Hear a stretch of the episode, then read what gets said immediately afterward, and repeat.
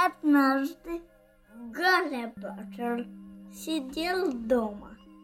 У него заболел его сынок Иктори и, и Гарри Поттер позвонил врачу мистеру Рону Уизли, а там сказали в телефоне.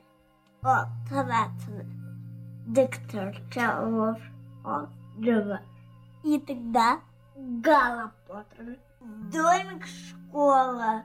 Школа находится у дома волшебной башни, волшебной школы. Школа через дорогу перейдите. Там какой-то будет знак. Гарри Поттер. И когда Уизли сел на свой супер крутой джип, и там послышалось звук.